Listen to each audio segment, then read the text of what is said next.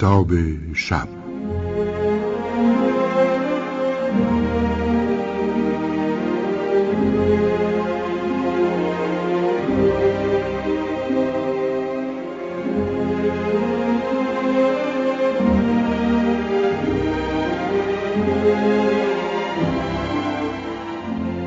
با نام و یاد خدا.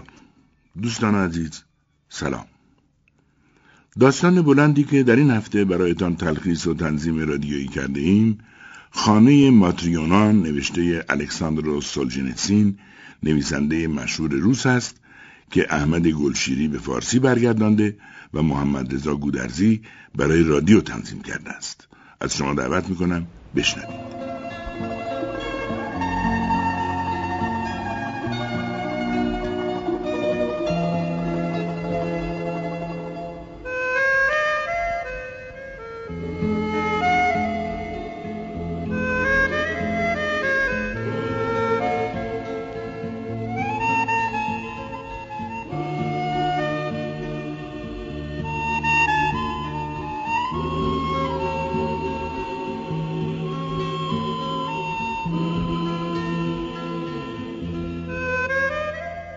در فاصله 184 کیلومتری مسکو با وجود گذشت شش ماه از آن سانحه قطارها هنوز هم از سرعت خود میکاستند به حدی که سرعتشان به اندازه قدم انسان می رسید. مسافرها پشت پنجره ها جمع می شدند یا از کوپه بیرون می رفتند و کنار درها می ایستادند. با خود می گفتند آیا خط را دارند تعمیر می کنند یا قطار زودتر از وقت مقرر رسیده. اما هیچ اتفاقی نیفتاده بود. قطارها که از تقاطع میگذشتند دوباره سرعت می‌گرفتند و مسافران به طرف سندلی هایشان برمیگشتند. فقط لوکوموتیورانها از ماجرا خبر داشتند. یعنی من و لوکوموتیورانها می‌دانستیم چه پیش آمده. تابستان سال 1953 من با استفاده از حس ششم خود از صحرای داغ و خاکالود به روسیه برمیگشتم. هیچ کس در هیچ جا نه چشم به راه من بود نه مرا می‌خواست. چون ده سالی می‌شد که این طرفها آفتابی نشده بودم. فقط می‌خواستم خود را به نواحی مرکزی دور از گرمای شدید و نزدیک به زمزمه برگهای جنگل برسانم. می‌خواستم خود را پنهان کنم و در اعماق روسیه گم و گور شوم. البته چنانچه هنوز هم چون این جایی پیدا می‌شد. مدت یک سال کارم در این دست کوههای اورال ناوه کشی بود. حتی در یک کارخانه آبرومند هم مرا به عنوان سیمکش به کار نگرفتند. از آنجا که به کار معلمی علاقه داشتم کسانی که در این کار سررشته داشتند به من می‌گفتند که خرید بلیت هدر دادن پول است و سفری که به این منظور در پیش می‌گیرم به جایی نمی‌رسد. اما امور رفته رفته روی غلطک افتاد. وقتی از پله های اداره آموزش و پرورش بالا رفتم و سراغ بخش کارگزینی را گرفتم با کمال تعجب کارمندا را دیدم که به جای آنکه پشت درهای چرم پوش سیاه معمول قرار داشته باشند مثل داروخانه ها پشت شیشه نشسته بودند با ترس و لرز پشت شیشه رفتم تعظیم کردم و پرسیدم ببخشین آیا برای جاهای دور افتاده به معلم ریاضی نیاز ندارین؟ میل دارم برای همیشه اونجا بمونم. تک تک مدارک مرا با دقت وارسی کردند. اتاق به اتاق گرداندند. تلفن های لازم انجام گرفت. درخواست من برای آنها هم نامعمول بود چون آدمهایی که برای کار مراجعه می کنند همیشه جایی توی شهر می خواهند و هرچه شهر بزرگتر بهتر. حالا بیا و تماشا کن. جایی را که خواسته بودم برایم پیدا کردند. نامش ویسکوپولی بود.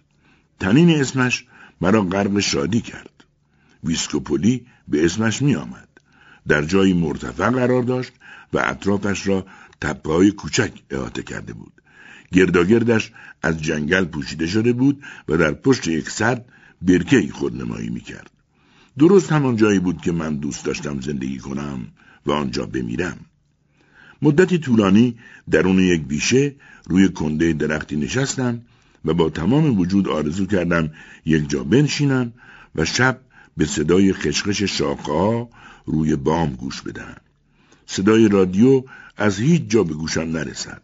همه جا سکوت باشد و از غذا هم خبری نباشد در ویسکوپولی هیچ کس نان نمیپخت کسی خوردنی نمیفروخت تمام مردم روستا آزوقه خود را از شهر میخریدند و به هر زحمتی که شده با گونی میآوردند. به اداره کارگزینی برگشتم صدا را بلند کردم و پشت گوشه کوچک بنای التماس گذاشتم جایم را عوض کنند.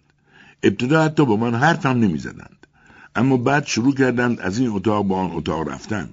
تلفن ها به صدا درآمد.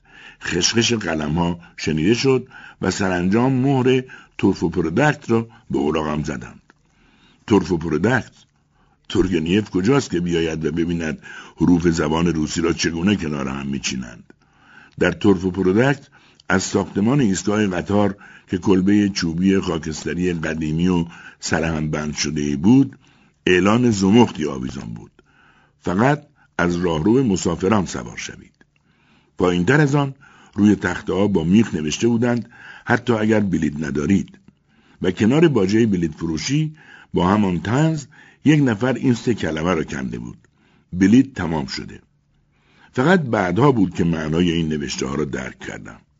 چون آمدن به طرف و پرودکت آسان بود. اما بیرون رفتن از آنجا بسیار دشوار. اینجا هم روزی در گذشته جنگل های انبوه و پردرختی قرار داشت و هنوز هم همچنان برجا بود. اما بعد کسانی که کارشان درست کردن زغال بود و همینطور کلخوزدارهای مجاور درختها را انداخته بودند رئیس کلخوزها چند هکتار درخت را در استان اودسا انداخت و به قیمت خوبی فروخت.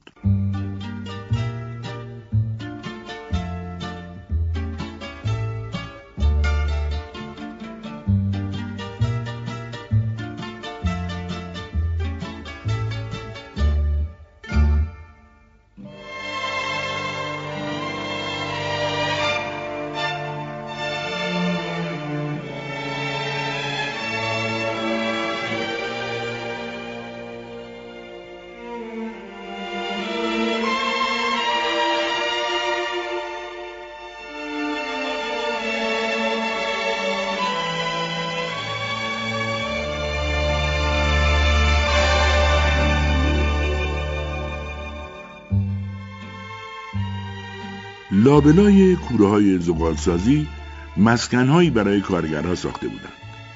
آلونک های همشکل از دهه سی و خانه های کوچکی با ایوان های گلخانه‌ای که در دهه پنجاه ساخته بودند. اما توی این خانه ها دیوارها تا سقف نمی رسیدند. بنابراین امیدی نبود که اتاقی اجاره کنم که چهار دیوار واقعی داشته باشد. همه جا را دود کارخانه پوشانده بود. لوکوموتیوهای کوچک روی خط آهنهای باریک با بار تخته و زغال غالبی کثیف در رفت آمد بودند و با آن سوت گوشخراش خود بر غلظت دودها می افسودند. مطمئن بودم که شبها بلندگوی رادیوی باشگاه گوش آدم را کر می کند. پس این همان گوشه دنج روسیه بود که خواب و خیالش مرا به آنجا کشانده بود؟ هرچند می توانستم جایی که اقامت داشتم بمانم و در کلبه گلیم زندگی کنم که رو به بیابان بود. شبها نسیم خونکی میوزید و فقط گنبد پرستاره آسمان بالای سرم قرار داشت. روی نیمکت ایستگاه نتوانستم بخوابم و به محض اینکه هوا روشن شد یک دور دیگر در آبادی زدم. این بار به بازار کوچکی برخوردم. در آن ساعت روز یک زن در آنجا دیدم. زنی که شیر میفروخت. یک بطری خریدم و در جا سر کشیدم. حرف زدنش توجهم را جلب کرد. کلماتی را به کار می برد که وقتی قصد آمدن به اینجا را داشتم انتظار شنیدنش را داشتم. بنوش خدا پشت و پناهت باشه. حتما مال این دوروبر نیستی. من که خوشحال شده بودم پرسیدم شما اهل کجایید و پی بردم آنجا فقط کارگاه های زغالسازی و خطوط آهن ندارد بلکه تپه ای هم وجود دارد که روی آن روستایی بنا شده است که نامش تلنوف است و سالیان سال است که وجود دارد. زن کولی می گفت از زمانی که در آنجا زندگی می کرده جنگل دست نخورده دوروبرش را گرفته بوده. دورتر از آن آبادی های دیگری هم بود که در دل جنگل جا داشتند. از خط آهن دور بودند و به دریاچه ها نزدیک. اسم آبادی ها برای من حکم نسیم جانبخشی را داشت و مرا به یاد روسیه سبز و خردم و بکر انداخت. از آشنای تازه هم خواستم همین که بازار تعطیل شد مرا به تلنوف ببرد و خانه ای برایم پیدا کند که در آن ساکن شوم. ظاهرا مستعجر نان و آبدار خوبی بودم. مدرسه علاوه بر مبلغ اجاره زمستانها یک ماشین باری زغال به کسی می‌داد که سرپناه در اختیار من میگذاشت. در اینجا بود که لبخند تملق زن به اخمی تفکرآمیز بدل شد. خودش اتاقی نداشت چون او و شوهرش از مادر پیرش نگهداری می‌کردند. این بود که ابتدا مرا پیش یکی از بستگانش برد. بعد پیش یکی دیگر. اما هیچ کدام اتاق جداگانه نداشتند و هر دو جا شلوغ بود. به رودی رسیده بودیم که رویش صد زده بودند. رودخانه کم آب بود و پل کوچکی رویش زده بودند. توی آن آبادی هیچ جای دیگری را به آن زیبایی ندیدم.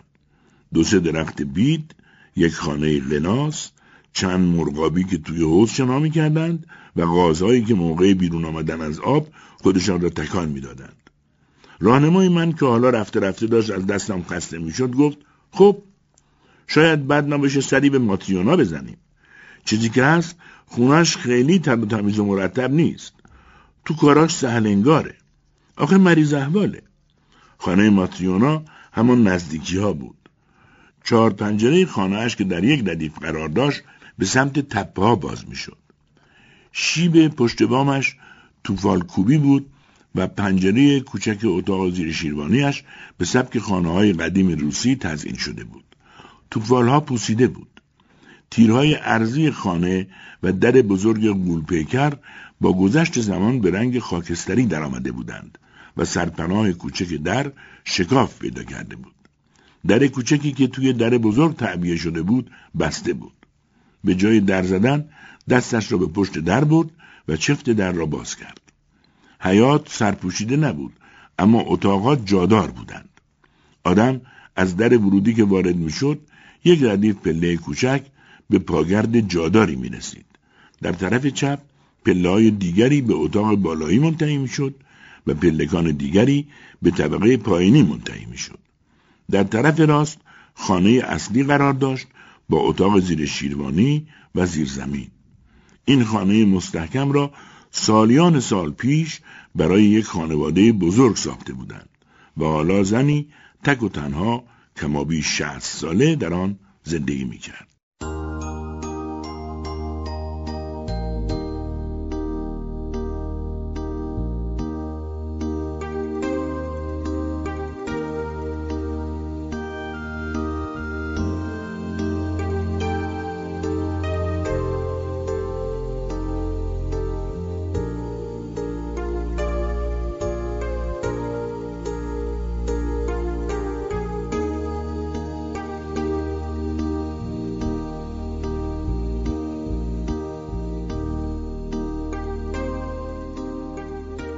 وقتی وارد شدن زن نزدیک بخاری زیر انبوهی لباس کهنه و کثیف که برای یک زن یا مرد کارگر ارزشمند است دراز کشیده بود توی اتاق جادار و نزدیک پنجره ها انباشته از های فیکوسی بود که روی چهارپایه و نیمکت قرار داده بودند آنها همچون گروهی آدم خاموش اما زنده تنهایی صاحبخانه را پر می کردند. در پرتو باقی مانده نور صاحبخانه به نظر زار و نحیف می آمد. از چشمان محزونش می شد خواند که بیماری رمقش را کشیده است. صحبت که می کردیم او بدون بالش دراز کشیده بود. سرش به طرف در قرار داشت و من ایستاده بودم و به او نگاه می کردم. از پیدا کردن مستجر شوق و ذوقی نشان نداد و فقط از اینکه بیماری رزیلانهی به جانش افتاده گلایه می کرد. می گفت که دارد حمله ای را از سر می گذراند. حمله همه ماه سراغش نمیآید. اما وقتی هم میآید دو سه روز طول می‌کشه. بنابراین نمی‌تونم از جا بلنشم و به شما برسم. من اتاق اضافی دارم. اگه دوست دارین می‌تونین اینجا زندگی کنین. سپس فهرستی از زنان خاندار را ردیف کرد که من می‌توانستم در خانهشان راحتتر و آسوده تر باشم و از من خواست که سری به آنها بزنم. اما من قبلا پیش بینی کرده بودم که مقدر شده در این خانه اقامت کنم که کم نور است توی آینه زنگار گرفتش آدم نمی‌تواند خودش را ببیند و دو پستر پرزرق و برق که در یکی برای کتابی تبلیغ کردند و در دیگری برای درو محصول به قیمت دانه یک روبل دیوار را تزیین کرده بود. ماتریونا مرا واداشت که دوری توی آبادی بزنم و وقتی باز به سراغش آمدم سعی کرد مرا منصرف کند. ما شعور نداریم. ما آشپزی بلد نیستیم. ما خوش رفتاری نمی‌دونیم. این بار البته سر پا بود. گمان کردم از اینکه دوباره برگشتم برق شادی در چشمانش میدرخشد. درباره مبلغ اجاره و مقدار زغالی که مدرسه باید تحویل دهد توافق کردیم. بعدها پی بردم که سالیان سال بوده که ماتریونا یک روبل هم درآمد نداشته. مقرری نداشته. بستگانش کم کمکی به او کمک می‌کردند. توی کلخوز به او پول نمی‌دادند بلکه توی دفتر کارش علامتهایی میگذاشتند که روزهای کارش را نشان می‌داد. دفتری که از بس ورق خورده بود لبههایش برگشته بود. به این ترتیب وارد خانه ماتریونا شدم. اتاق را قسمت نکردیم. تخت او در گوشه اتاق بین در و بخاری قرار گرفت و من رخت قاب سفریم را کنار یک پنجره پهن کردم و فیکوس های محبوب ماتریونا را از جلو نور دور کردم تا جا برای یک میز کوچک باشد. آبادی برق داشت. در دهه بیست به آنجا انتقال داده بودند. روزنامه ها از آن به عنوان لامپای کوچک دولت یاد می کردند. اما روستایی ها با شگفتی به آن آتش تزار می گفتند. برای کسانی که توی روستا زندگی بهتری داشتند شاید خانه ماتریونا به آن صورت خانه قلمداد نمی‌شد اما پاییز و زمستان آن سال برای ما دو نفر جای دنجی بود پشت بام از نفوذ باران جلوگیری می‌کرد و بادهای منجمد کننده نمی‌توانست گرمای بخاری را یک جا از میان ببرد. هرچند صبحها سرد بود مخصوصا زمانی که باد به طرفی از خانه میوزید که مخروبه بود. علاوه بر من و ماتریونا یک گربه، چند موش و تعدادی سوسک در خانه زندگی می‌کردند. گربه دیگر جوان نبود. به علاوه چلاق هم بود. ماتریونا از روی دلسوزی آن را توی خانه آورده بود و گربه مانده بود. موقع راه رفتن یک پایش میلنگید اما انگار عین خیالش نبود بلکه تا سپایش به زمین می رسید صدای چنان گرمپی بلند می شد که هر بار مرا از جا می پراند تا اینکه کم کم به آن عادت کردم. علتش آن بود که با سپنجهش یک جا می پرید تا پنجه چهارم آسیب نبیند.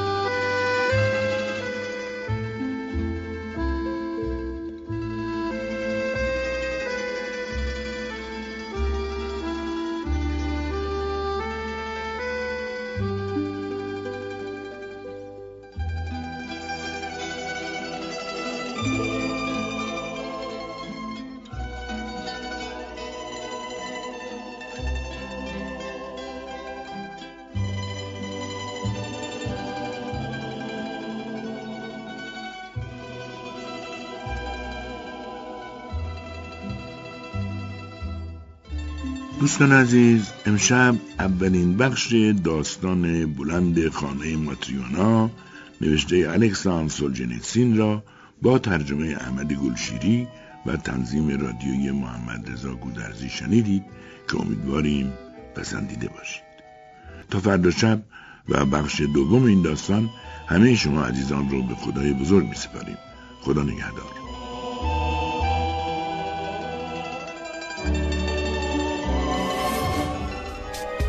شما هم می‌تونید دقدقه ها و تجربه های خودتون رو با دیگران به اشتراک بذارید.